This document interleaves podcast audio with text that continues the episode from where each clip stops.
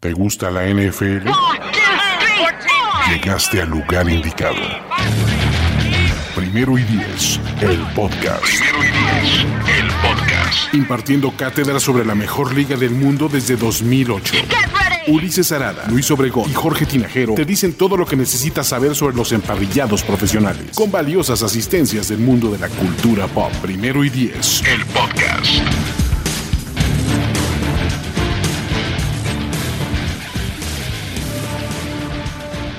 Buenas noches, ¿cómo están? Bienvenidos a este espacio llamado Primero y Diez, el podcast, en su primera emisión de esta semana, en donde estamos haciendo los previos rumbo a la temporada 2020. Mi nombre es Luis Obregón, les doy la bienvenida. Y en esta ocasión me acompañan Jorge Tinajero, como siempre. ¿Cómo estás, George? Saluda. ¿Cómo estás, Luis? ¿Cómo estás, Andrés? ¿Cómo están todos amigos ahí desde su casa, imagino? Y pues listos para comenzar a hablar de otra división más. Y también Andrés Ornelas, también. ¿Cómo estás, mi querido Andrés?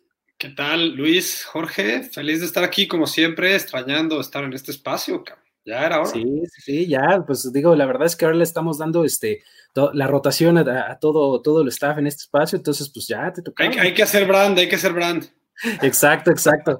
Entonces, este, pues nada, la verdad es que en esta ocasión no, nos acompaña Ulises, está en unas, este, en unas eh, vacaciones tomadas este, eh, justo antes de, ponerse en modo temporada regular. Entonces, pues bueno, eh, si alguno de ustedes lo vio hoy en la mañana, en realidad no estaba ahí de cuerpo presente, estaba así en una hamaca con una bebida, con un paragüitas así en algún lugar. Su, mente tipo este, Doctor Strange estaba en la hamaca, este, su y el resto salió a dar el streaming, ¿no?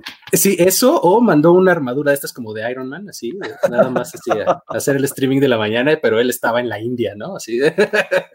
pero bueno, este, pues vamos a darle el día de hoy. Eh, tendremos eh, la división norte de la conferencia nacional y vamos a platicar sobre los cuatro equipos que, que, la conforman. Vamos, esta es una división además que está bien bonito, que alfabéticamente no importa si te vas por ciudad o por nombre de equipo, el orden es el mismo.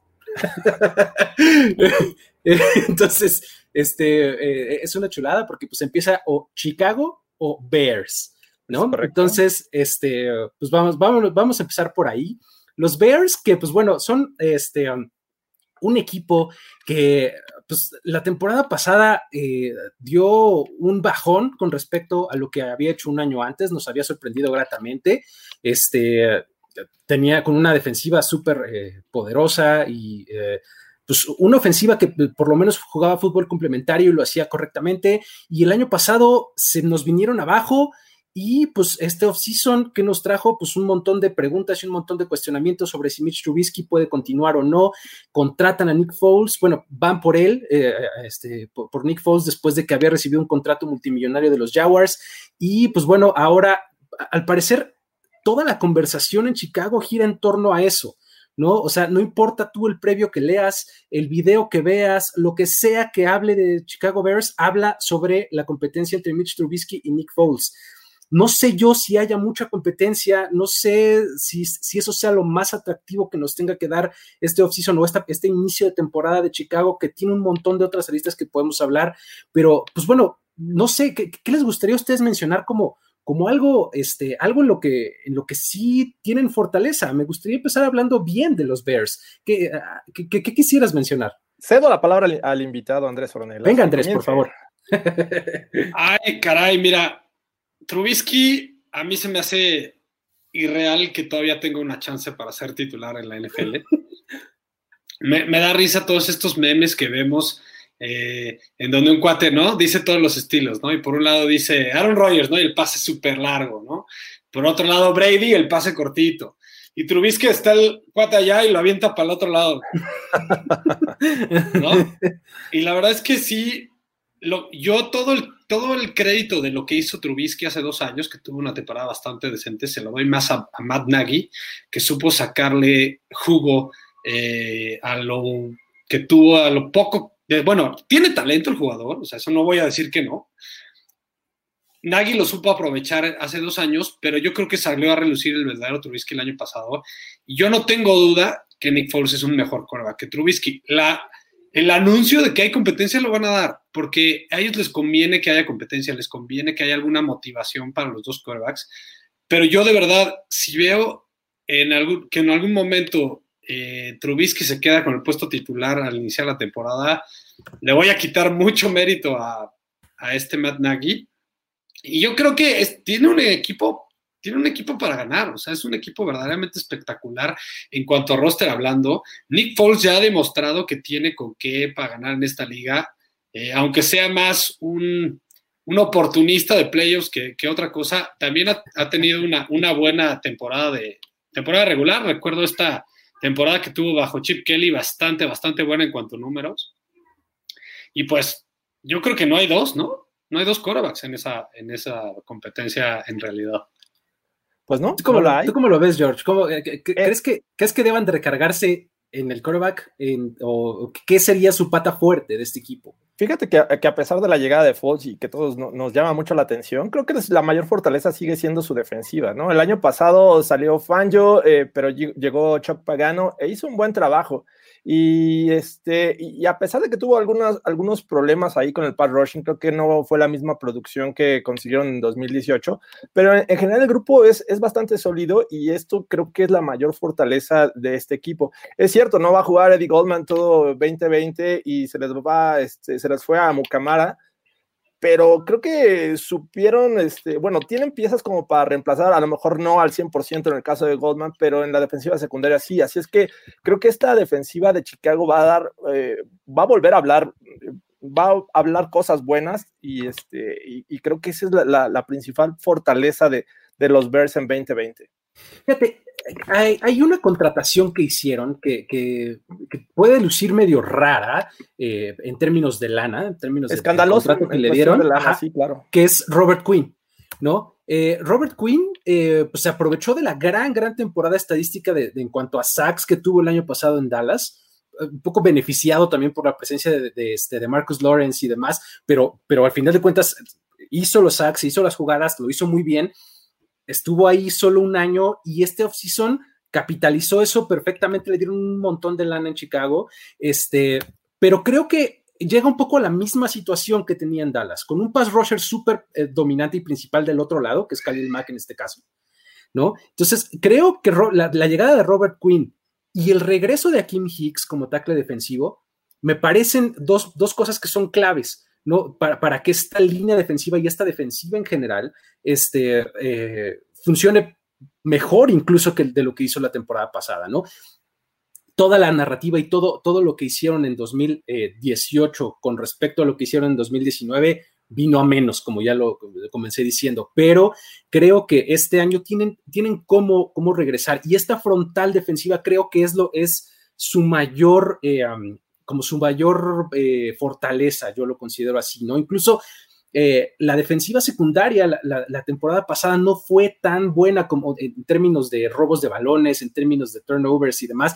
Este, no fue tan buena como un año antes, pero creo que se puede otra vez beneficiar de lo que haga la frontal, ¿no? Entonces, eh, creo yo que esa es su principal fortaleza. No sé, Andrés, ¿cómo lo ves tú?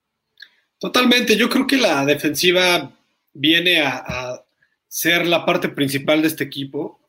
Y yo, como damos por sentado eso, yo creo que tenemos que voltear a ver el otro lado del balón y pensar en los corredores, porque ese yo creo que es el cuestionamiento más grande de este equipo. Yo creo que aquí ninguno de los tres tenemos cuestionamiento del nivel de la defensiva. Yo creo que todo el peso, o bueno, no todo, pero una gran parte del peso tiene que recaer en los hombros de Montgomery y compañía para ver cómo le hacen para correr el balón, porque ya sea Foles o ya sea Trubisky, necesitan un, eh, un juego terrestre sumamente efectivo eh, para poder ser importantes a la ofensiva.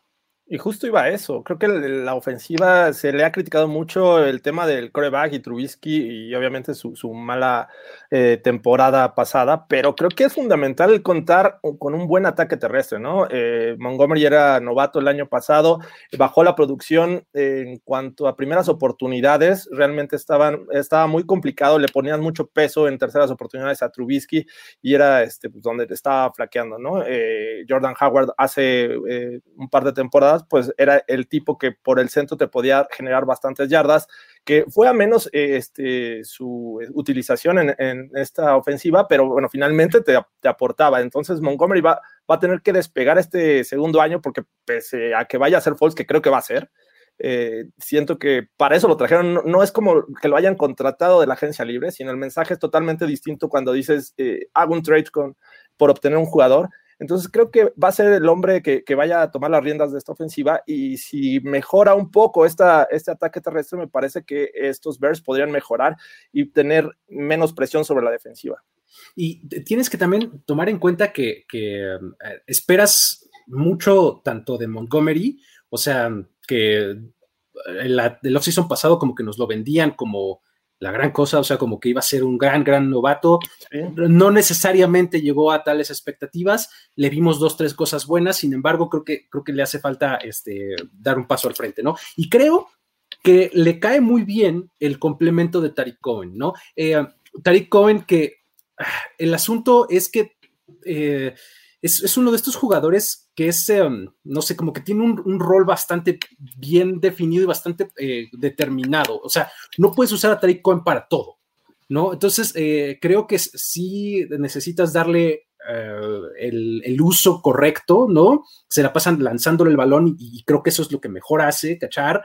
Este, pero las estadísticas que puso el año pasado fueron bastante, este, eh, pues pedestres, ¿no? O sea, sobre todo en, promedios de, este, de, por recepción y demás, eh, fueron bastante cortos, se la pasaba corriendo lateralmente, o sea, creo que ambos corredores tienen que mejorar su rendimiento en cuanto a eficiencia, porque no necesariamente que que sumen y sumen y sumen yardas, sino que sean mucho más eficientes en lo que hacen, ¿no? Eh, creo que como, como menciona Jorge, facilitarle el trabajo en tercera oportunidad y demás, tenerle, ponerle situaciones más a modo a quien esté bajo el centro, creo que es lo que se necesita de ese juego terrestre, ¿no? Y, la poca certeza que haya en ese, en la posición de coreback, creo que eh, pues, les puede acabar haciendo un poco de daño, ¿no? Como complementando y, señalando lo que yo veo como debilidad es eso. O sea, el tener, hemos visto muchas veces que el tener dos corebacks es igual a no tener ninguno, ¿no? Entonces, este, y tener una competencia de coreback eh, plena temporada. Pero no hay que contar a Trubisky. muchas veces te hace más daño de lo que te hace bien, ¿no? Entonces. Pero también el mensaje es, es, totalmente diferente rumbo a esta temporada en términos de ofensiva, ¿no? Cambian de coordinador. Eh, me, imagino que la estrategia va a ser completamente otra. Eh, el año pasado utilizaban muy poco a sus tight ends en el ataque, sus running backs aportaban también menos en el ataque aéreo. Entonces, creo que con este cambio de mentalidad ofensiva en 2020 podría ser totalmente distinto a lo que vimos el año pasado. Exacto, y es uno de los cambios que más anticipo yo, ¿no? O sea, el, eh, cómo, se, cómo se va a ver esa, esa ofensiva no importa quién esté bajo el centro, si está, cualquiera de los dos tiene que ser diferente. ¿No? Entonces, ya hablamos por, por, la coordinación ofensiva, pero también por el hecho de que si, comienza por cualquier situación Mitch Trubisky la temporada, como, titular en la semana 1, tiene que hacer algo distinto y si no, muy pronto va a perder su chamba. El problema es que si empieza Nick Foles y medio trastabilla, ahí con qué cara Matt Nagy nos va a aventar a Mitch Trubisky al campo, ¿no? Entonces está, complicado. ¿Cómo lo ves, Andrés? Totalmente. Yo creo que es el trabajo de, de para perder. Eh, y como dices, pues ahí ya, a la hora que entre Trubisky ya va a ser patadas de ahogado. sí, bueno, absolutamente. Este, y, regresando un poco al tema de los corredores, fíjense que me, me gusta cómo cómo se complementan Montgomery y, Cohen, y Cohen, porque Montgomery es un típico eh, corredor entre los tackles, poderoso. Creo que el talento lo tiene. Le criticaron mucho, por ejemplo, en el combine que era lento. Yo, yo no le vi, la verdad, problemas de velocidad. Yo más bien le vi problemas de visión, problemas de novato, porque es un novato y tú lo dijiste, Luis, es problemas de experiencia. Yo creo que puede llegar a ser un corredor importante. También su línea ofensiva no jugó tan bien que digamos, ¿no? Entonces es un tema que tiene que mejorar y han perdido jugadores, perdieron por ahí a Long, que es un jugador muy, muy importante. Entonces, a ver cómo les va con esa línea ofensiva. También pensando en que sus dos quarterbacks son estatuas. Entonces creo que también es otro factor importantísimo, ¿no? Digo, Trubisky todavía tiene un poquito más de movilidad, pero si juega Foles, a ver qué hacen con esa línea ofensiva. Y como dicen, a lo mejor se apegan a los pases cortos, por ahí también agarraron a Jimmy Graham, que creo que la idea es aventarle pases cortos a la Jason Witten en sus últimos años. No sé.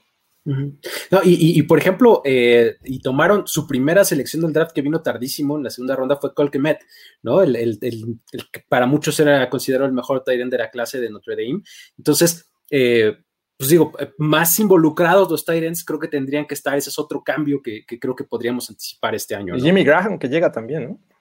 Sí, sí, ya lo, mencionaba ahí Andrés, el, Oye, y, en cuestión de dudas, me parece que a la defensiva el único tema es este por la ausencia de Goldman, qué tan efectivo pueden ser eh, deteniendo el juego terrestre por el centro, ¿no? Eh, digo, sí, se, regresa a Hicks, pero no sé a qué nivel vaya, vaya a regresar.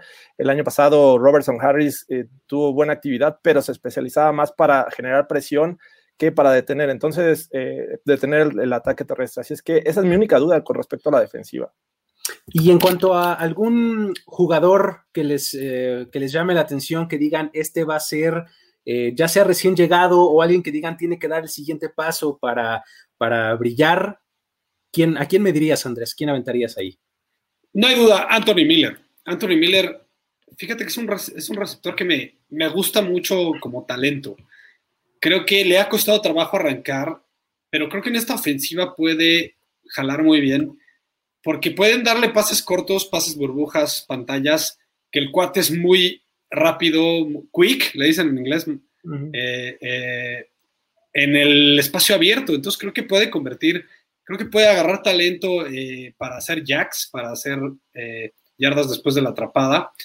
Además es un cuate que también estira el campo, entonces puede llegar a ser mucho más versátil y puede ser la diferencia, el complemento perfecto para Allen Robinson, porque Allen Robinson a mí se me hace una verdadera estrella, no creo que le dan el suficiente crédito en esta liga. Tácticamente es perfecto el cuate, tiene los movimientos para quitarse a los cornerbacks perfectos. Obviamente es un imponente físicamente. ¿Qué complemento le tienes que poner del otro lado? Un rapidillo que, que pueda estirar la cancha o que pueda agarrar un balón corto y, convertirlo en largo. Creo que Anthony Miller se tiene y tiene con qué para convertirse en ese complemento perfecto de Allen Robinson. George, ¿quién dirías tú? Fíjate que me gusta mucho el novato que, seleccionaron eh, después de Colt Met, que es eh, Jalen Johnson, cornerback, y por la situación de que lo comentaba en un inicio de la salida de Amukamara, ¿no? Este jugador tiene mucho talento, me parece que puede encajar perfecto. Chuck Pagano es especialista en defensiva secundaria, le puede sacar el jugo y se lo puede sacar muy pronto. Entonces eh, se complementa bastante bien. Eh, eh, llega también Artie Burns, pero la verdad es que no tengo confianza para que se integre y pueda aportar este, grandes cosas en esta defensiva. Me parece que va por el lado de, Jalen Johnson, este novato, que creo que va a, este, ser importante en, esta rotación defensiva. Yo ya les mencionaba a Kim Hicks. Creo que él, puede ser un jugador que este, la temporada pasada estuvo fuera mucho tiempo. Y eso al final acabó eh, afectándole al resto de la frontal, a, la defensiva en total, ¿no? Entonces, creo que el, trabajo que hace a Kim Hicks es bastante destacado en todos los sentidos, tanto para liberar espacios para quien esté junto a él haciendo pass rush, o sea, porque él sale normalmente como tackle defensivo, ¿no? Entonces, normalmente hace muy bien esa labor de, del trabajo sucio, por así decirlo, de llevarse los bloqueos, llamar la atención un poco para liberarle eh, presión al, que, va a presionar por fuera.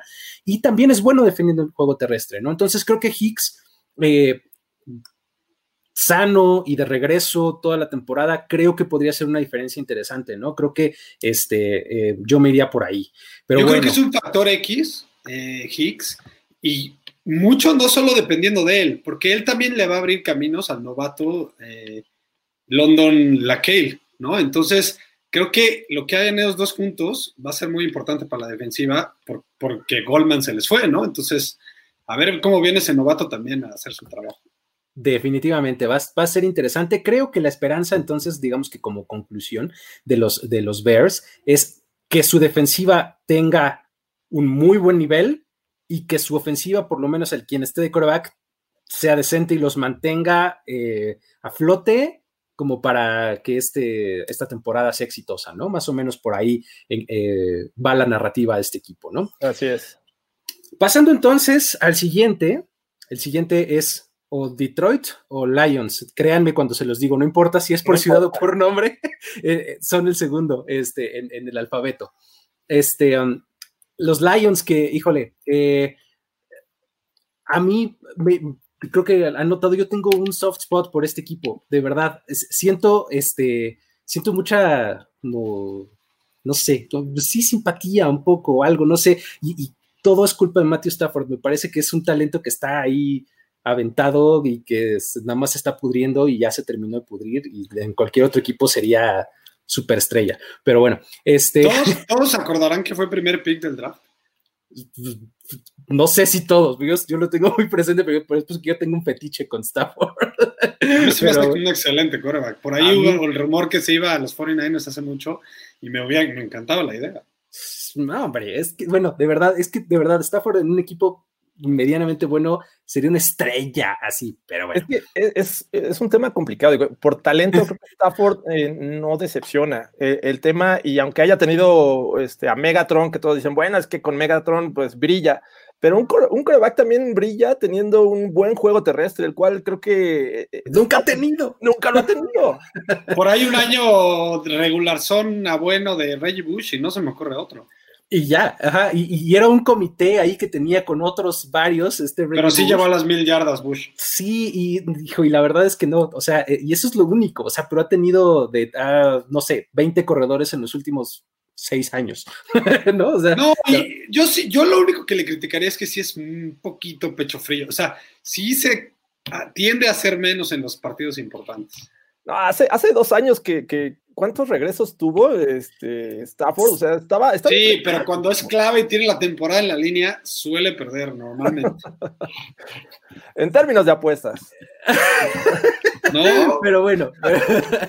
Muy bien, los Lions en esta en este offseason, que o conforme a la temporada pasada, pues bueno, eh, el año pasado eh, si seguimos con Stafford para variar, se nos lesionó, que esa sería la crítica que yo le haría ¿no? Que también ha sufrido bastante de, lesiones a lo largo de su carrera.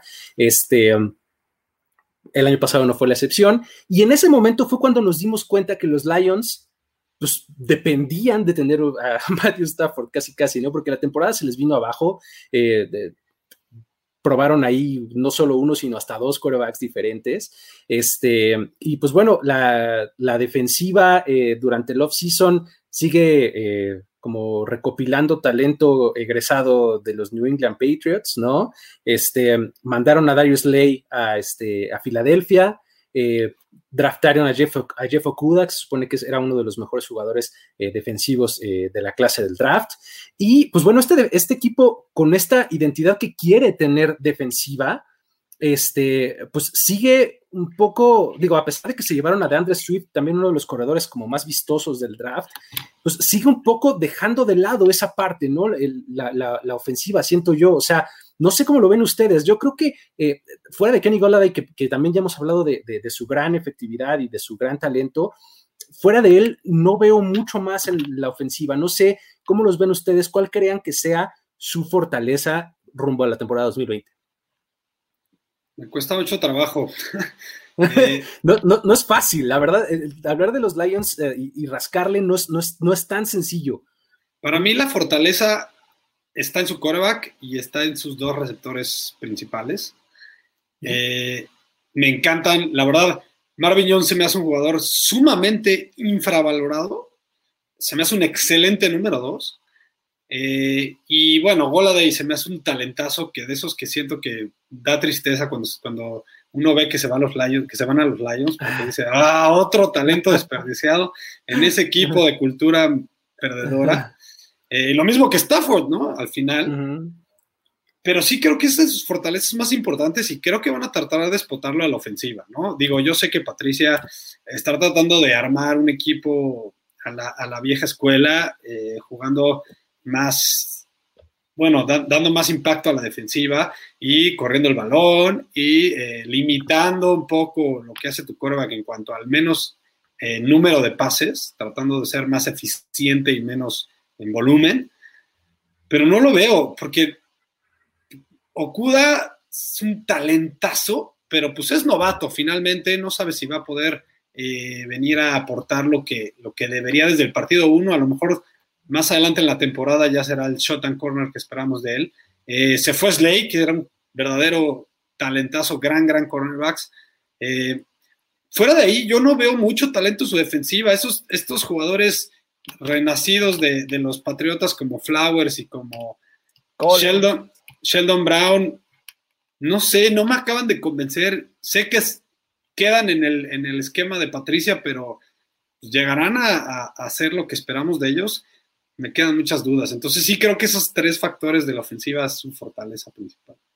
Sí, yo también le tuve que rascar bastante a este equipo, que, eh, o sea, buscando realmente dónde está eh, lo bueno, qué, nos podría eh, sorprender en este 2020 y me parece que eh, es la base joven que, formaron este offseason. Eh, ya lo mencionaba Andrés, Jeff Okuda es una gran promesa, es uno de los jugadores que podría ser de impacto inmediato. Entiendo que los novatos esta ocasión van a sufrir por adaptarse rápido al, al ritmo de la NFL, pero bueno, también adquieren a DeAndre Swift, un, running back que para muchos era considerado el mejor de esta generación, lo consiguen en segunda ronda y, tiene el talento como para aportar también, ¿no? Este, y no tiene la necesidad como para explotarlo de un inicio, ¿no? Por ahí tienen a, Johnson eh, como titular, pero Swift va a ser parte de esta rotación y creo que va a aportar, ¿no? Y, y un pass rusher como como Cuara, que viene de, Notre Dame, me parece que también puede ser importante en la rotación, ¿no? Están los, los veteranos, pero creo que él podría ir tomando ritmo y creo que esa, esa base joven puede ser prometedora en, en, un par de años, y, este, porque en este pues, realmente son pocas las esperanzas que tienen los Lions. Fíjate que yo, yo, yo quiero, este, pues quisiera darles el beneficio de la duda a este eh, a los recién llegados de, New England Patriots, ¿no? Este, o sea, a Nick Collins, a Trey Flowers, etcétera. O sea, vamos, eh, quisiera que esa fuera su fortaleza por el, por como porque el, el, progreso del equipo no se estanque, porque de verdad están dándole demasiados recursos a eso, a traer, a hacer estas contrataciones, como para que pues vengan a hacerla, a repetir la misma historia que han repetido todos los New England Patriots en otros equipos, ¿no? Entonces, eh, yo quisiera que, estuviera por ahí, ¿no? Este, es, más un, deseo, porque, o sea, estoy de acuerdo, estoy de acuerdo con que, eh, digo, lo mejor que tienen es su coreback y sus, sus dos receptores, ¿no? O sea, creo que no hay mucho más para dónde hacerse. Pero. Por dije este Sheldon Brown, quería decir Danny Shelton, perdón. Danny, Shelton, sí, sí, Danny Shelton, que al final todos ellos, o sea, eh, los pones en, conjunto en la línea, en el front seven, por así decirlo, ¿no? Porque pues ahí ya sabes que tienen estos frontales híbridas, a veces 3-4, a veces 4-3, eh, dependiendo de, del clima, casi casi en, el, este, en Michigan. Este, em, eh, creo que es este, esa front, ese front seven lo que debería de ser lo mejor de este equipo, ¿no? Entonces, em, por ahí está. Ahora, en cuanto a las dudas, pues creo que si nos costó mucho trabajo encontrar eh, una fortaleza, quiere decir que el resto pueden ser interrogantes, pueden ser puntos débiles y demás. Así que, eh, pues ahí sí es como para escogerle, ¿no? ¿Con, cuál te quedarías, Andrés? ¿Cuál dirías que es, que es una de ellas? No, número uno, no hay duda. ¿Qué, es Patricia? No sé, o sea. El coach. Ah, caray, porque yo sé que muchos coaches luego empiezan a agarrar la onda después de, de algunos años empiezan a poder instaurar su sistema como deberían. Pero de verdad es que al menos, yo creo que al menos les ven, les ves como, sabes a qué están jugando, sabes la cultura que están tratando de imponer. Patricia, de verdad, díganme ustedes, es una pregunta que les hago de verdad. ¿A qué juegan sus equipos? Es, es, un, es un poco un remedio, yo creo, de lo que, lo que hacía él en New England, que era este, basarse en la defensiva y que la, la ofensiva como casi casi se, se cuidara ella sola, ¿no? Entonces, y la verdad es que no le sale, ¿no? Por eso, eso es lo que quieren, pero lo que veo en la cancha no es eso. Sí, no. Eh, y otra, bueno, hay muchas cosas donde escoger, eh, cosas débiles de este equipo. Yo me quedo con el front seven de la defensiva.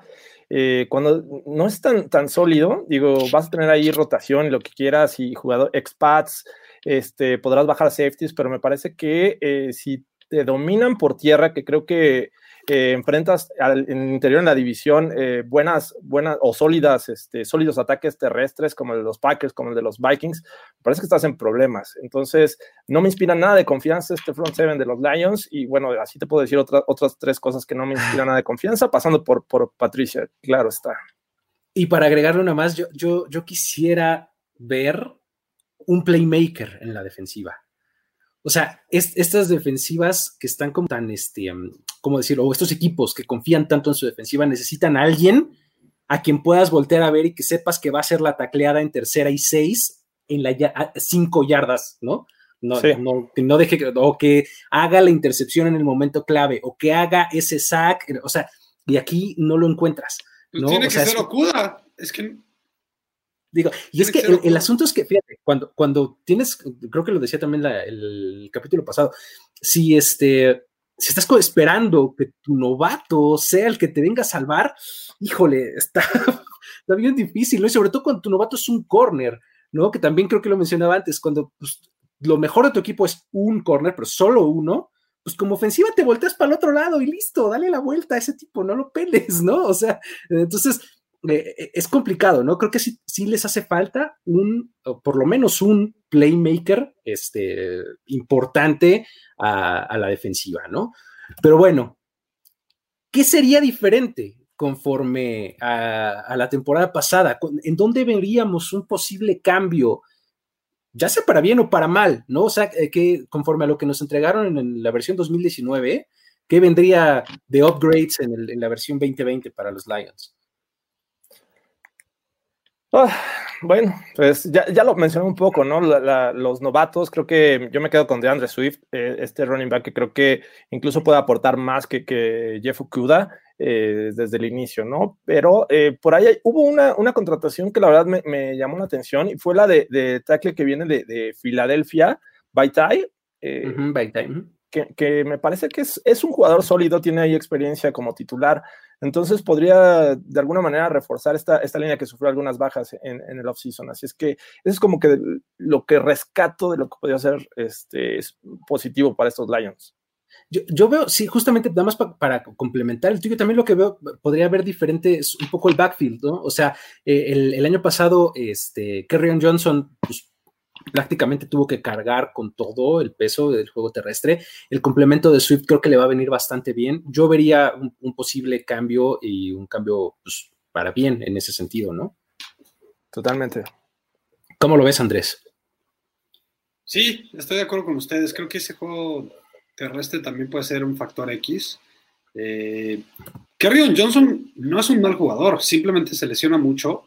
A mí me gusta mucho su talento y le sumas a Swift creo que puede ser una pareja muy, muy explosiva de corredores, con esos receptores que ya comenté, con esa ala cerrada que si, que si pega, Hodgkinson, Hawkinson, el, talento, el talento lo tiene. Es un gran, gran talento físico, ¿no? Entonces, luego sabemos, por muchos años hemos sabido que los alas cerradas en la NFL tardan en agarrar el ritmo, ¿no? Entonces, si este cuate empieza a agarrar la onda, puede ser que esa ofensiva se vuelva un trabuco. Ahí está mi, jugador que creo que puede este, eh, dar el siguiente paso, que es Hawkinson. Este, el tipo, como bien lo dices, es súper talentoso, ¿no? Entonces, con un Matthew Stafford sano, este, creo que Hawkinson puede, puede causar eh, cierto impacto positivo para, para la ofensiva, ¿no? George, ¿tienes algún otro jugador que te gustaría resaltar? No, pues ya con, los que dije de dónde soy. Ya con eso. y creo que con eso me quedo. Perfecto, pues vámonos entonces con eh, los Green Bay Packers, que eh, el año pasado, eh, pues la verdad es que sorprendieron entre comillas, porque la sorpresa fue más en el número de victorias y en, el, en lo lejos que llegaron este, pues, con, respecto a lo que muchos esperaban, ¿no? Entonces, este Tal vez no fue tanta sorpresa que eh, ganaran la división, que son un equipo ganador, etcétera, pero creo que sí este, fue el, hecho de que hayan llegado tan lejos con un head coach de primer año este, y, ciertos, eh, ciertas situaciones de talento que tenían ahí, sobre todo en la posición de receptor y demás, que no sabías bien qué iba a suceder.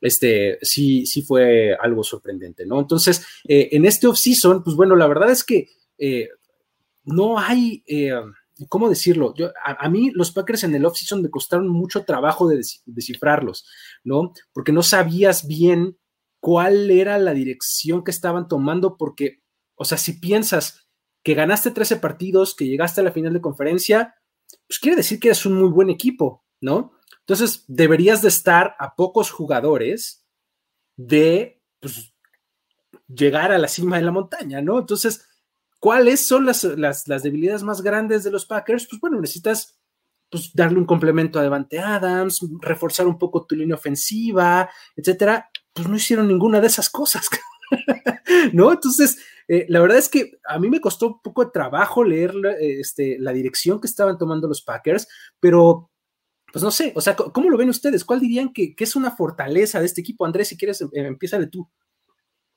Yo creo que los Packers el año pasado pasaron por la tormenta perfecta, pero son un espejismo en temporada regular y yo creo que los Niners les hicieron darse cuenta de eso. 13-3, eh, de los cuales en esa, de esos 13 partidos, 8 los, los ganaron por 8 puntos o menos, o sea, por una posición. Eso, ustedes saben, en las tendencias de las eso no se, dice que tiene mucha, que, mucho que ver con suerte. Sí, sí, eso no se este, repite. Fueron, mira, aquí tengo los números. Fueron número 14 en puntos por partido, 17 en yardas por partido, esto a la ofensiva. A la defensiva, 12 en puntos por partido y 18 en yardas. o sea, todo a media tabla o a medias, exacto. Este equipo de haber estado 8-8, 9-7 si quieres y se colaba los playos, pero 13-3, completamente espejismo. Sus fortalezas, el pass rush, yo creo que es. Eh, los dos Smiths nos sorprendieron totalmente. Nos, a mí me encantan como pareja de pass rushers sumamente explosivos ah, después del snap. Eh, y creo que van a tratar de explotar esa fuerza a la defensiva, va a seguir siendo su, fortaleza defensiva. Y eh, obviamente tienen a Aaron Rodgers, ¿no? Sigue siendo un factor importantísimo tener un quarterback de ese calibre. A mí, mi problema con Aaron Rodgers es que ya se volvió una diva que le importa más su, su récord de, del rating más importante de la historia que ganar partidos. De verdad, yo ya lo veo tirando más eh, bombas, o sea, en, pases que ya no puede hacer jugadas, donde al principio de su temporada, de su carrera, lo veíamos completando pases en jugadas súper difícil a la, Russell Wilson o a la Patrick Mahomes. Ya no lo vemos hacer eso. Entonces, por un lado esto, y por otro lado la Fleur que pues se va a pegar más al juego terrestre, poco a poco va a querer que que este Rogers lance menos y eso también yo creo que puede llegar a afectar al vestidor, porque de nuevo, Rogers quiere inflar sus números. Sí, yo, yo creo que en cuestión de, fortalezas, me parece que la Flora quiere darle ese balance ofensivo, ¿no? Cosa que, que no tenían en la era Rogers, era un, eh, ataque aéreo bastante fuerte, sólido, agresivo. Y ahora con la Fleur tratan de implementar un, ataque terrestre que me parece que les funcionó eh, y creo que es parte del éxito. Si bien el año pasado también aprovecharon de un calendario un poco más, más fácil que otros equipos y pues, por eso llegaron a, inflar ese récord. Pero... Perdón por interrumpirte, justo es algo muy, muy del tema. Ocho de los, de los diez o no me acuerdo cuántos touchdowns de Aaron, de, de Aaron, digo, de perdón, el corredor, ¿cómo se llama? Aaron, de Aaron, Jones, De Aaron Jones fueron de más de 20 yardas. Es otro factor de suerte. Que sí, se puede ver en los números bien bonito en el, en el juego terrestre, pero luego este año a ver qué pasa, ¿no? Home runs, exactamente, que no son repetibles tan. bueno, tantas veces. No, son sostenibles, ¿no? O sea, Exactamente. Sí, no es una estrategia. te, salen y, y wow, qué, qué padre, pero pero bueno, a final de cuentas creo que es lo que le está tratando de dar a este equipo, ¿no? Eh, está llevándolos la Fleur, yo creo que ni él esperaba llegar a, un récord de 13-3 y a una final de conferencia. Me parece que lo que quiere es transformar el equipo eh, en una ofensiva que no dependa tanto del coreback, ¿no? A pesar de que tienes a Rodgers, eh, y, bueno, ya vimos la estrategia, ¿no? No fueron por wide receivers, fueron por un coreback en la primera ronda, fueron por un running back en, la siguiente ronda. Entonces, este... A, a, una transformación a una transformación, ¿no? Digo, se, fue Jerónimo Allison, pero Davante Adams lo mantienes, traen al Funches, creo que no va a jugar Funches. No va a jugar Funches. Eh, eh, Opt-out. Eh, todo apunta hacia eso, ¿no? Un, equipo totalmente diferente basado en una ofensiva totalmente distinta. Sí, que es este, creo que cuando tienes un jugador del, talento físico y del talento de Rodgers, tiene que ser, sobre todo con un equipo que es como tan parecido al, al del año pasado, creo que él sigue, tiene que seguir siendo tu mayor fortaleza, ¿no? Eh, sin embargo, creo que en efecto el, enfoque puede ir cambiando poco a poco, ¿no? Entonces, este, insisto, ahorita que dijiste lo del corredor, era AJ, AJ Dillon. AJ Dillon. AJ Dillon. cuando, había N otras opciones. Bueno, e, ese fue uno de los movimientos más head scratcher del draft en la segunda ronda que hubo. Pero ¿cuántos receptores seguían de los, de los buenos prospectos? Tenía bastantes opciones. Eh, bueno, eh, no, sé si vieron seguramente en el, en el podcast de The Ringer de este, con, con Kyle Brandt, la entrevista que dio Aaron Rodgers de cómo tomó el momento de cuando draftearon a este eh, al, coreback, ¿no? Decía, pues bueno, yo veía el board y me decía, bueno, está fulano y está sutano y, ah, ah, ¿no? y no tomaron a ninguno. Entonces me serví un tequila, unos cuatro dedos.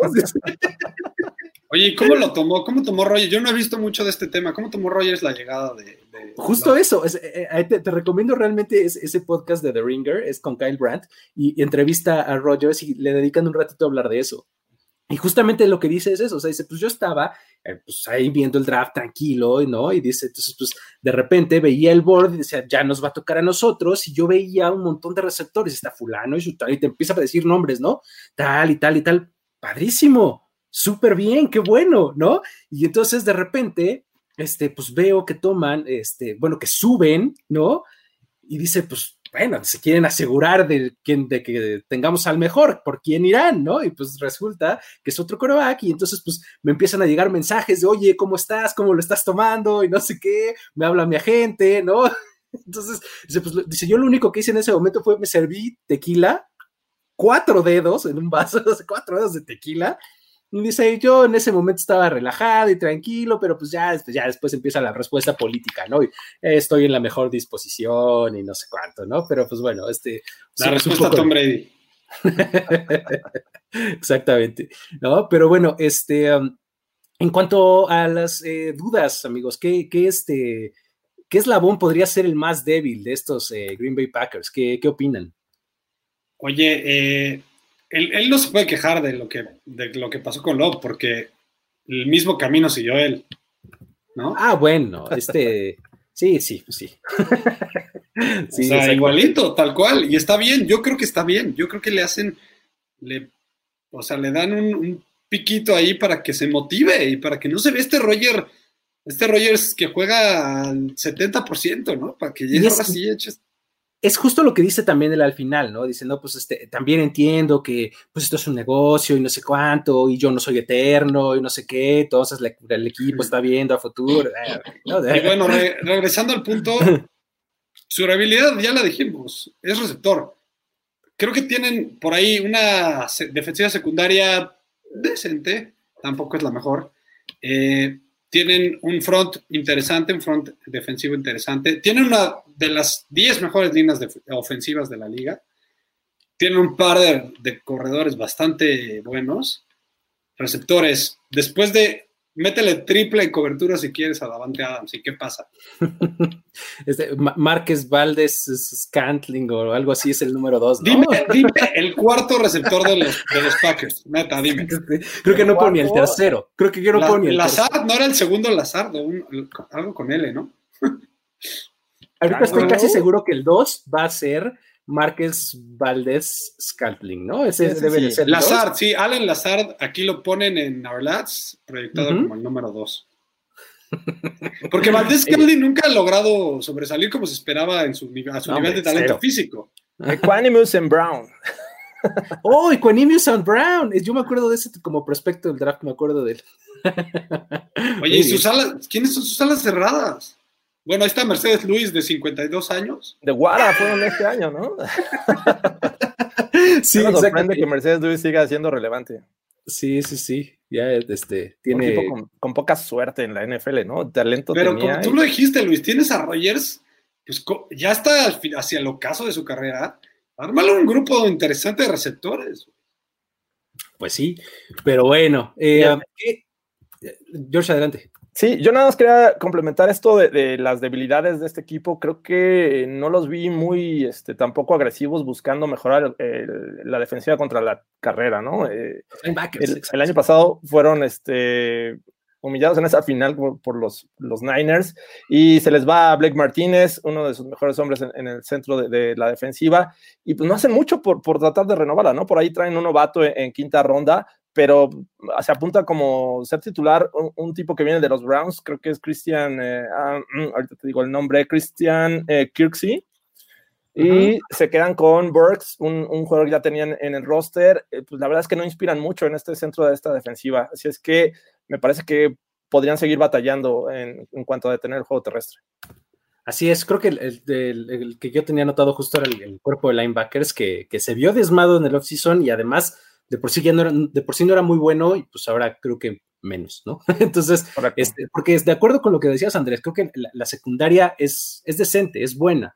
¿no? O sea, eh, tienen una colección ahí de, de, picks altos en el draft que están empezando a, florecer, ¿no? Entonces, este, creo que eh, el centro de la defensiva es, eh, es, uno de los, de los problemas también que, que, tienen que atacar, que tendrían que haber atacado en este offseason, por favor. de verdad, es que a mí me, frustra mucho el offseason de los Packers, de verdad, o sea, como que no, no le entendí, o sea, no sé, como que estaban viendo, siento como que el, el front, en el front office estaba pensando más como tú, Andrés, de esto fue un error de la Matrix, esto no es sostenible y realmente tenemos que planear más a futuro que de inmediato, ¿no? Entonces, no importa que hayamos llegado a la final de conferencia porque en realidad no somos tan, tan buenos. el plan. ¿No? Pues Pero si pensaron eso, son muy inteligentes. Eso es todo, porque piensan como yo. ¿No? Muy bien. Este, oye, y en cuanto a algún jugador que les llame la atención, ¿cómo, cómo ven? A, mí me gustaría, nada más para continuar con la línea de pensamiento que traía, este, Daniel Savage. Daniel Savage era e, este safety que eh, la temporada pasada se lesionó, empezó bien el, el, ah, el año, y creo que es un jugador que puede destacar bastante, ¿no? Digo, tienen a, un par de corners ahí bastante, bastante efectivos, pero creo que Darnell Savage es este jugador que puede darles ese factor eh, como eh, de jugada grande en algún momento eh, en el centro del campo, un golpe de esos que cambia el momentum, este, no sé, es este tipo de jugador, Darnell Savage, y creo que yo apostaría por él. ¿Cómo ven ustedes? Yo tengo que mencionar a dos. Por un lado, me encanta Jerry Alexander y creo que este año puede dar el siguiente paso del lockdown corner y volverse una estrella, porque además tiene la actitud del güey, tiene el, tiene liderazgo, tiene todo para ser el gran siguiente, el siguiente gran corner. Güey, tengo que mencionar a Jordan Love. ¿Eso es? ¿Cómo? ¿Quién no va a tener verlo jugar, güey? Está bueno. Imagínate, o sea, si viéramos jugar a Jordan Love, eso, eso sería una señal de algo de que la temporada se fue a la basura, de que Roger se lastimó. o sea, o se ha lastimado muchas veces. Sí, sí, claro. O sea, estaría interesante. Por cuarta o por quinta vez el, el collarbone. Imagínate la, cantidad de ocasiones que la televisora va a estar enfocando a Jordan Love en algún mal pase de Rogers o una, un fumble, una intercepción. Eh, va a ser brutal, ¿no? es que Jordan Love, no, díganme, díganme si no, no lo quieren ver hasta en el training camp o sea, Hard Knocks hubiera sido. Nada más por morbosos. En Green Bay, sí, hubiera estado Nada más por morbosos lo queremos ver. Claro, claro. Ay, Ulises ya se conectó, ya te están diciendo Ay, Mira. Sí, te está diciendo hitter, exactamente. Desde, desde algún lugar remoto en las montañas. Este, lo que es no desconectarse del mundo laboral. Lo que es el workaholic. Ya vete a dormir o a echarte tu chela, Ulises. Por favor. Sí, caray. Muy bien, este, um, yo, yo, quisiera seguir por la misma este, tónica que los otros dos equipos, me he ido con novatos y creo que AJ Dillon podría ser interesante ver cómo, cómo funciona en, este, en esta, eh, ¿cómo se llama? Eh, en esta estrategia que está buscando Matt LaFleur. Entonces, obviamente Aaron Jones es, es el titular, pero creo que va a tener snaps ahí para compartir y también creo que con Jamal Williams, ¿no? Que podría perder un poco de, va a perder este, repeticiones. Y, de repeticiones, exacto. Entonces va, a ser muy interesante ver a JD. Ah, ya, ya se está conectando Luis Sarada, no puede ser. Chihuahuas. Ah, que la canción. A mí nadie, a mí nadie me mata. Claro que me estoy echando mi chela. Te desconectó el streaming automáticamente, güey. Muy bien. Este, pues bienvenido, Ulises. A ver, ¿qué onda? ¿Qué te trajo por acá? ¿Qué te hizo eh, saltar a este streaming? ¿El comentario Jordan Love? Jordan Love, por supuesto. Esto no es préstame un argumento, te lo recordamos.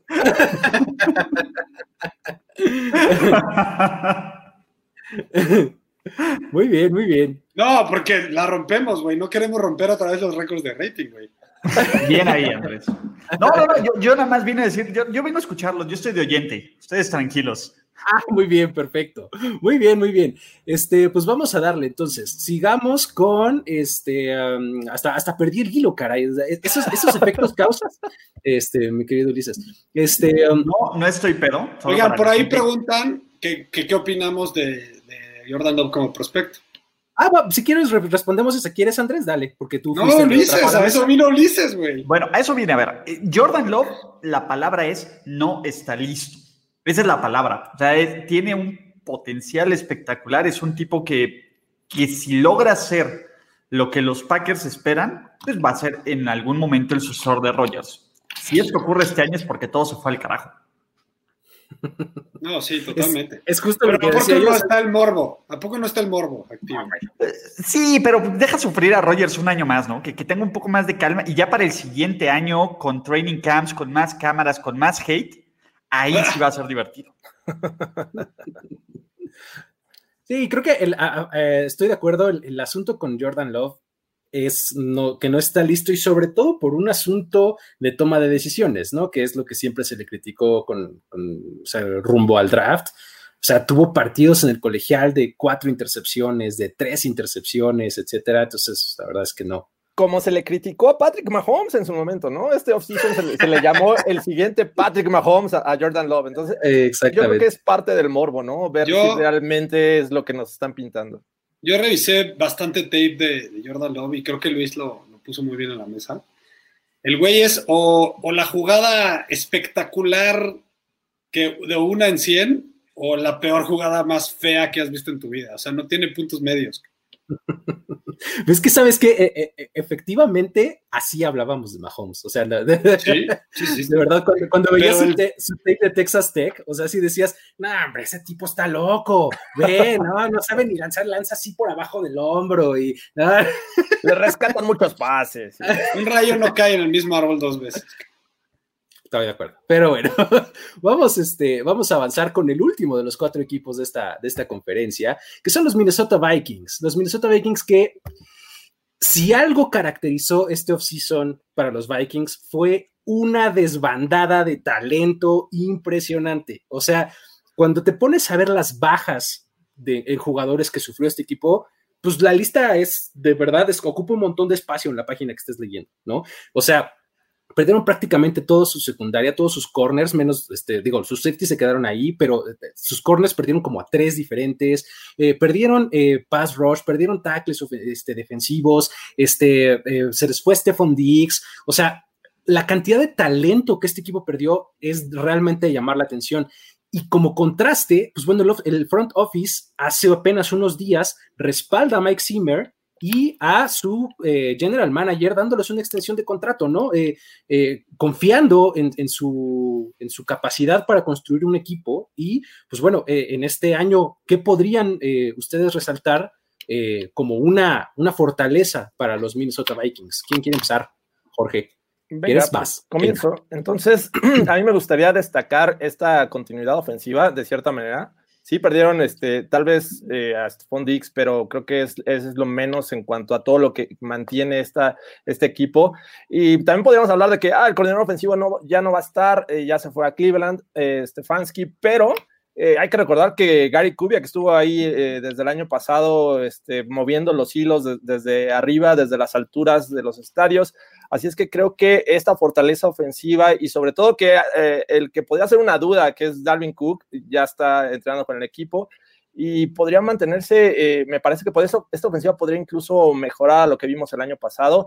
Se hablaba de que la línea ofensiva era de las cosas eh, más débiles y creo que poco a poco la, están renovando. Este año llega Ezra Cleveland vía draft y creo que va a estar sólida esta ofensiva. Es, ah, incluso Gary Kubiak ya es el de, título, el coordinador ofensivo. Actualmente sí, este año ya por la salida de Stefanski, pero el año pasado andaba ahí moviendo hilos, a pesar de que Stefanski era el coordinador ofensivo. ¿Cómo lo ves, Andrés? ¿Quién, qué, ¿Cuál te gustaría destacar como su fortaleza? A mí me, la verdad, porque toda la gente le echa mucho hate a Kirk Cousins, y no voy a decir que es su fortaleza más importante, pero es un jugador sumamente, eh, ahí está, sumamente confiable, al menos en cuanto a mantenerte en un nivel, ¿no? El cuate no baja de nivel, no sube tampoco, se mantiene y lleva a sus equipos a playoffs año tras año casi casi. Yo creo que es un cuate subvalorado en ese sentido. Le dan, o sea, el cuate te va siempre a ganar nueve partidos para arriba. Ya el hecho de que te vaya a ganar un Super Bowl, ya pregúntese a, otro, a alguien más. Ya. ¿No? Pero yo creo que hoy por hoy ve su contrato, ya no es tan caro como era visto en algún momento, pensando en lo que es Kirk Cousins.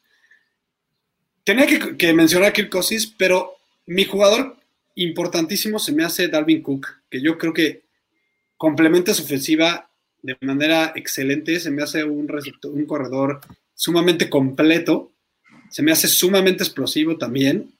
El único defecto es que se lesiona demasiado, pero si ese cuate pudiera mantenerse sano más, más tiempo, sería los mejores corredores de la liga. De, verdad es un jugador que me gusta mucho, que, sobre, que sobresale, y yo creo que es la clave para que los Vikings puedan llegar más lejos de lo que pretenden normalmente.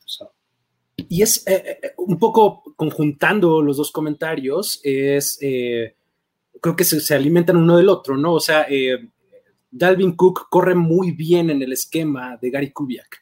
¿No? O sea, lo pones en el espacio, lo pones por fuera y es lo que sabe mejor hacer Dalvin Cook, ¿no? Es, sumamente rápido, sumamente explosivo, elusivo, etcétera, ¿no? Entonces, creo que, creo que le viene bien y justo yo tenía eh, eso como, como la mayor fortaleza de ese equipo, la mayor fortaleza de este equipo, su juego terrestre, porque incluso si se llega a, lesionar y perderse dos, tres, cuatro partidos, Cook tienes a Mattison que, que demostró buenas cosas, ¿no?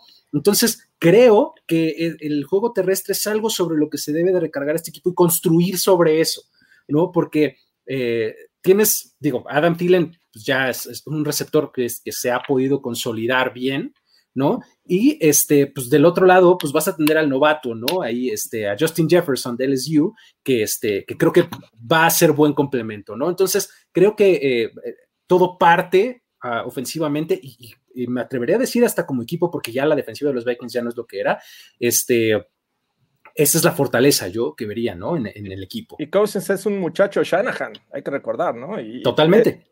Aprovecha muy bien los play actions, los, bootlegs. Entonces, las piezas las tiene eh, justo a la medida Gary Kubiak. Entonces, por eso creo que es la fortaleza esta ofensiva. Bueno, yo tengo que hablar de, por lo menos la columna vertebral de la defensiva, ¿no? Tenemos a Daniel Hunter, que todo mundo lo, todo mundo me lo ningunea, Daniel. Yo sé que tiene nombre de mujer, pero Daniel. No, a, Daniel, a Daniel Hunter. Eh, tenemos a Eric Kendricks de linebacker, que también es otro tipo que está completamente infravalorado en la liga, y Anthony Harris, ¿no? Creo que tenemos el all underrated como triplets a la defensiva de este equipo. Y bueno, también está eh, Harrison Smith, que aunque ya no esté en el mejor momento de su carrera, pues todavía yo creo que los Vikings tienen la mejor dupla de safeties, o por lo menos compiten contra Seattle por la mejor dupla de safeties de toda la NFL. Y de ahí creo que parte todo. ¿no? Si funciona bien este centro o este eje central de la defensiva, los cornerbacks van a poder, no van a tener que hacer maravillas, ¿no? Para, para brillar mientras funciona el pass rush, mientras puedan frenar el juego terrestre. Eh, el tema con los Vikings es que si son lo suficientemente buenos o lo suficientemente especiales para no ser este equipo de wildcard que se queda en wildcard, ¿no? Que te da una sorpresa, ¿no? Y que tiene algún milagro. Eh, de hecho la palabra, y al partido siguiente desaparece. Y ese es el tema, ¿no? Yo creo que ahí están los Vikings, ¿no? Son un buen equipo cuando todo sale bien, cuando todo sale mal, pues bueno, los Vikings, ¿no? Efectivamente. ¿Algún otro eh, punto eh, débil, pregunta, eh, eslabón este, débil que les gustaría destacar, Jorge? Fíjate que, digo, a mí no me gusta ninguna a Daniel Hunter, creo que es un jugadorazo el tema que tengo es que para esta temporada pierden talento en la línea defensiva, eh, que creo que ayudaba mucho a cualquier jugador, llámese Hunter o Joseph, como se llame. Super jugador. No va a estar Limbal Joseph, no va a estar Everson Griffin, entonces eran jugadores que de alguna manera las líneas ofensivas se preparan para eh, distribuirse y tratar de contenerlos. En este caso, me parece que, este, va a perder mucho talento los Vikings en 2020 en esta cuestión y van a poderse enfocar más en un jugador peligroso como Daniel Hunter. Entonces, esa es mi única duda este, con respecto a la defensiva. En general, me parece sólida, pero a lo mejor Hunter baja un poco en cuanto a números. Andrés. Creo que lo que dice, lo que dice Jorge es clave. nadie ha hablado mucho de la pérdida de Joseph y de Griffin. Y yo creo que esa defensiva era, o sea, eso que hacían ellos dos era, era lo que hacían en esa línea defensiva era clave, como también para ayudar a esa, esa defensiva secundaria, porque recordamos que el año pasado tenían, sus dos corners fueron muy malos, una, una pareja de corners bastante mala. Entonces yo, yo pongo esa duda, ¿no? ¿Qué va a pasar con ese equipo de corners? Eh, por un lado tienen a, Mike Hughes y por otro lado tienen a Jeff Gladney, un novato. Entonces, creo que es el cuestionamiento más importante. Xavier Rhodes, el Xavier Rhodes de hace cinco años ya no existe. ¿Qué va a pasar con esa, con esa dupla de cornerbacks? Sí, creo que eh, un poco eh, complementando ambos, es justamente la, nueva cara que va a tener la defensiva, es eh, interesante de ver, ¿no? O sea, en este momento, pues es un poco un interrogante, pero sí creo yo que hay un downgrade, o sea, sí creo que no es lo mismo que era antes, ¿no? Entonces, este, por todas estas bajas que ya mencionamos, a pesar de que en efecto los corners ya estaban en sus últimas, ¿no? Jair Alexander, este, Xavier Rhodes, etcétera, este, Mackenzie Alexander era el otro, eh, los tres se fueron, vienen tres corners titulares nuevos. Este, creo que toda esa, e, esa cara nueva de la defensiva, que al final de cuentas es la especialidad de Mike Zimmer, la defensiva, va a ser interesante de ver, ¿no? Es, un cambio que, yo estoy anticipando, pues, a ver qué, nos entrega en esta temporada, ¿no? Va, a estar interesante. A mí me preocupa ver, eh, sobre todo, qué va a ocurrir, qué tanto se va a adaptar este nuevo juego aéreo. ¿No? Bueno, ya no está Stephon Diggs. Les gustara o no eh, el estilo más vocal, más exigente, pues bueno, el tipo rendía y rendía bastante bien y rindió cuando Thielen estuvo lesionado. Thielen ahora está sano. Vamos a ver Jefferson cuánto tiempo se tarda en, arrancar, ¿no? Raros son los, los, los receptores novatos que desde el día uno te empiezan a brillar. Entonces, vamos a ver cuánto va a sufrir este ataque aéreo, porque tampoco los Tyrants eh, de nuevo, Kyle Rudolph lleva toda la vida ahí, el suplente como que ha empezado a entrar, pero tampoco es como nada especial. Quiero ver cómo esta ofensiva aérea pues va a empezar a tardar en carburar. aparte, ojo, a ver, las secundarias, digo, fuera de la de los Lions, que aparte la de los Lions tienen Okuda, pues bueno, las secundarias de la división son bastante buenas, ¿no? Entonces, eso también yo es lo que quiero ver de este equipo, ¿no? ¿Cuánto, en cuánto tiempo va a volver este Cousins? La palabra es eficiente este Cousins eficiente que estamos acostumbrados. Efectivamente. Eh, y por último, un jugador que les gustaría destacar de este equipo, alguien que crean que va a, levantar la mano y decir, este es mi año. ¿Quién, eh, ¿quién les gustaría? ¿Quieres empezar, Ulises? Échale. Anthony Harris. Sigas. No, a, ver, de nuevo, Anthony Harris es el año que dices, este es mi defensa. Ya no es la de Harrison Smith, ya no es la de Eric Kendricks, ya no es la de Daniel Hunter. Es Anthony Harris. El año pasado jugó brutalmente bien este es el año del reconocimiento de Anthony Harris, ¿no? Porque, de nuevo, me fascina como safety, me parece, me parece un Harrison Smith en su prime. Entonces, e, esta renovación que ha tenido y, esta capacidad de hacer jugadas grandes, de golpear, de defender, de, este híbrido de, jugador que tienen y el juego que da contra los Saints es magnífico, creo que a partir de ese momento puede crecer y puede dar eh, este siguiente plazo, este siguiente paso. Andrés. Yo creo que el novato Justin Jefferson, lo dijeron bien. Eh, es difícil que un, receptor novato venga a aportar desde el día uno. Sin embargo, ellos necesitan que Jefferson aporte desde el día uno, porque pues fuera, fuera de él está Ty Sharp, está por ahí, o sea, no hay, no hay mucho de qué hablar. Entonces, si él no realmente no produce, creo que van a estar en verdaderos problemas, porque pues toda la cobertura se va al lado de Thielen y Thielen no puede solo. Está Rudolph, yo sé, es un gran ala cerrada que también sub subvalorado para mi gusto, eh, pero creo que es más un arma cerca de la zona roja que, que, no, que otra cosa, ¿no? Entonces, si, si, Jefferson no, no pega, cuidado, se podrían ir al hoyo yo me voy por alguien que acabo de mencionar, es Irv Smith Jr., este tight end que me parece que va a tomar un rol mucho más relevante que el que tuvo en su año de novato.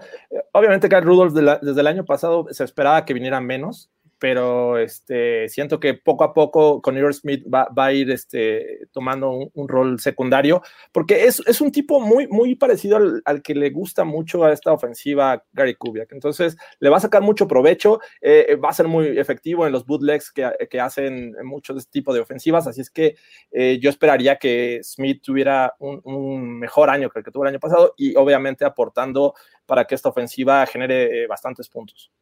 Y creo que ahí eh, estoy completamente contigo, George. También lo tengo aquí entre mis notitas a Iver Smith, que es este, eh, creo que es un, es, es, un buen relevo para, para Kyle Rudolph, ¿no? O sea, ya mencionábamos eh, lo longevo que ha sido, ¿no? Este Rudolph en, en, la liga y en su posición y jugando a un nivel pues, constante, por lo menos, ¿no? Entonces, creo que Irv Smith puede venir a balancear bien, sobre todo también en estos, en estos, este, en estos paquetes de personal en donde tienes dos tight ends. ¿No? Que no son poco comunes en, este, para, para, Gary Kubiak, ¿no? Entonces, normalmente cuando tienes estos dos tight pues o uno bloquea y otro va al primer nivel, o dos, los dos van al primer nivel, pero eh, paralelo, no sé, creo que lo pueden utilizar de maneras inteligentes. Y incluso el año pasado vimos unas buenas atrapadas bastante espectaculares de Irv Smith, ¿no? Creo, creo que puede este, ahí eh, llamar la atención lo que puede hacer, ¿no? Pero pues bueno, justo pasandito de la hora, vamos a eh, terminar este, este, este stream con nuestra predicción temprana de standings de la división. Este, ¿Quién quiere empezar? Andrés, ¿quieres aventar tu eh, orden del 1 al 4? Venga, ¿cómo crees que van a Yo creo que los Vikings sí, porque confío en Maximer. Yo creo que van a ganar la división. Creo que, como lo dije, los Packers van a dar un paso para atrás. No se van a quedar fuera de playoffs, pero segundo lugar. Bears tercero, Lions cuarto. Eh, Ulises. The Bears, pónganme mi bigote a lo Mike Ditkat y bautícenme como fan de los Bears este año. En serio, me encantan los Chicago Bears en uno, los Vikings en dos, los Packers en tres y digo, Rafita Patricia, ya, ya hablaron de Rafita Patricia, entonces, y el único, el único que va a calificar a playoffs desde mi punto de vista van a ser The Bears. George, venga. Eh, habiendo muchas opciones en esta división, te vas por uno solo. Muy mal. yo, creo que los Vikings ganan este, la división. Eh, después los Bears en segundo, Packers en tercero y Lions en cuarto. Una vez más de acuerdo con el señor Dinajero, exactamente igualito. Así, Vikings, Bears, Packers y Lions. Y creo que los dos primeros se califican a postemporada. Este va a ser una, eh, una división bastante cerrada, sobre todo, creo que ese segundo lugar, este, creo que va a estar peleado, ¿no? Este. Tres de cuatro ponen a los Packers fuera de, fuera de playoffs. Eso sí es yo no dije quiénes calificaban, yo no dije los lugares. Son siete lugares, a lo mejor califican tres. en una de esas. Falta de respeto a los Packers. Aquí no. Cuantísima. Perdón, a ver, el año pasado. Matt Lafleur, este año Pues, a ver, las cosas cambian, muchachos. 2020 esperaba que un virus nos iba a dejar encerrados medio año más. Va a ser más pequeña esta Francia. Todavía más pequeña. Todavía más pequeña. Muy bien. Pues muchísimas gracias a, los tres, Ulises, por haber este, eh, bajado de las montañas nevadas en donde estabas, en esa cabaña alejada. No soy un jefe tóxico, lo prometo. Solo realmente me gusta hablar mucho de NFL. Muy bien. Bienvenido. Este, eh, George, gracias también por estar por acá. Andrés, gracias, por haber dado la vuelta a este espacio. Un placer tenerte en estos, en estos lares. Este, y pues bueno, no se olviden, amigos, de seguirnos en todas nuestras redes sociales, arroba primero y diez, en prácticamente todos los lados, eh, en todas las redes sociales en donde este, ustedes puedan encontrarnos. Eh, no se olviden de, si tienen Alexa, eh, está, está nuestro skill ya, este, activo, padrísimo, la verdad, ¿no? Eh, Échale, Sí, de hecho, este, abrimos con solamente teniendo tienda, bueno, disponible en México, en la tienda de Amazon en México, pero ya esta semana vamos a estar disponibles en España y en Estados Unidos. Eh, obviamente Estados Unidos versión español, así es que conéctense, por favor. Buenísimo, buenísimo. Ya saben ustedes cómo configurarlo ahí para que este, les dé las noticias cada mañana. Este, desde, desde muy temprano en la mañana, créanme, cuando se los digo, desde muy temprano ustedes pueden encontrar las noticias de, Desde muy temprano en España. ¿Qué hubo? ¿Qué hubo Además. Eso es todo. Muy bien. Y este, pues no se olviden también de seguir toda la programación aquí que tenemos en, Primero y Diez. Estamos en las últimas semanas del off season con esta parrilla de programación como ustedes la conocen. Y digamos que a finales de agosto ya vamos a estar eh, en una nueva modalidad, en nuevos horarios, en nuevos espacios, etcétera, este, para que todos ustedes eh, eh, pues disfruten de todos estos. estos Ulises está riendo de lo mismo que yo. Sí, no, no, no, no, los bots de Andrés siguen aquí. Este no es un argumento, muchachos. Muy bien, muy bien. Pero espérense, los voy a señalar porque miren, uno, dos, tres. Por lo menos Marco, gracias porque ahí está. Muy bien, muy bien. Pues bueno, este entre ellos préstame un argumento los viernes a la una de la tarde, ¿no? Entonces, creo que, creo que no le hace falta el, el, plug, pero la verdad es que bien ganado es, es un gran espacio. Este, Hook'em Horns, eh, luego eh, les enseño la mía, que es blanca, también está bien bonita. Y este. Go Buckeyes. Pues bueno, eh, nada más a título personal, ahí cada quien tiene su, red social abajo de su nombre y ahí pueden seguirnos a, todos nosotros. Y pues nada, con esto nos, despedimos. La verdad es que ha sido un placer. El jueves vamos a platicar de la AFC Norte. Así, que, vaya, Jorge. también se va a poner bueno ahí con los Steelers, con los Ravens, etcétera. Y pues vamos a ver este, eh, a quién le sacamos aquí del staff para que haga el complemento perfecto. Andrés, una vez más, muchas gracias por haberte dado la vuelta por acá. Y eh, hasta la próxima, amigos. Nos vemos. La celebración ha terminado. Primero y diez, el podcast. Primero y diez, el podcast. Más verdades, desvaríos y sinsentidos en la próxima emisión de Primero y Diez, el podcast. Conducción, guion y concepto. Ulises Arada, Luis Obregón y Jorge Tinajero. Producción y voz en off, Antonio Sempere.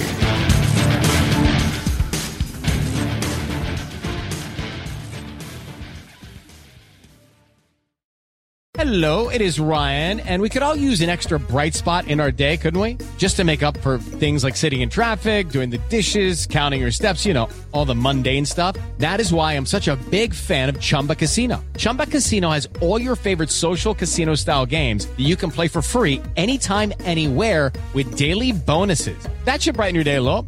Actually, a lot. So sign up now at chumbacasino.com. That's ChumbaCasino.com. No purchase necessary. VGW. Void were prohibited by law. See terms and conditions. 18 plus.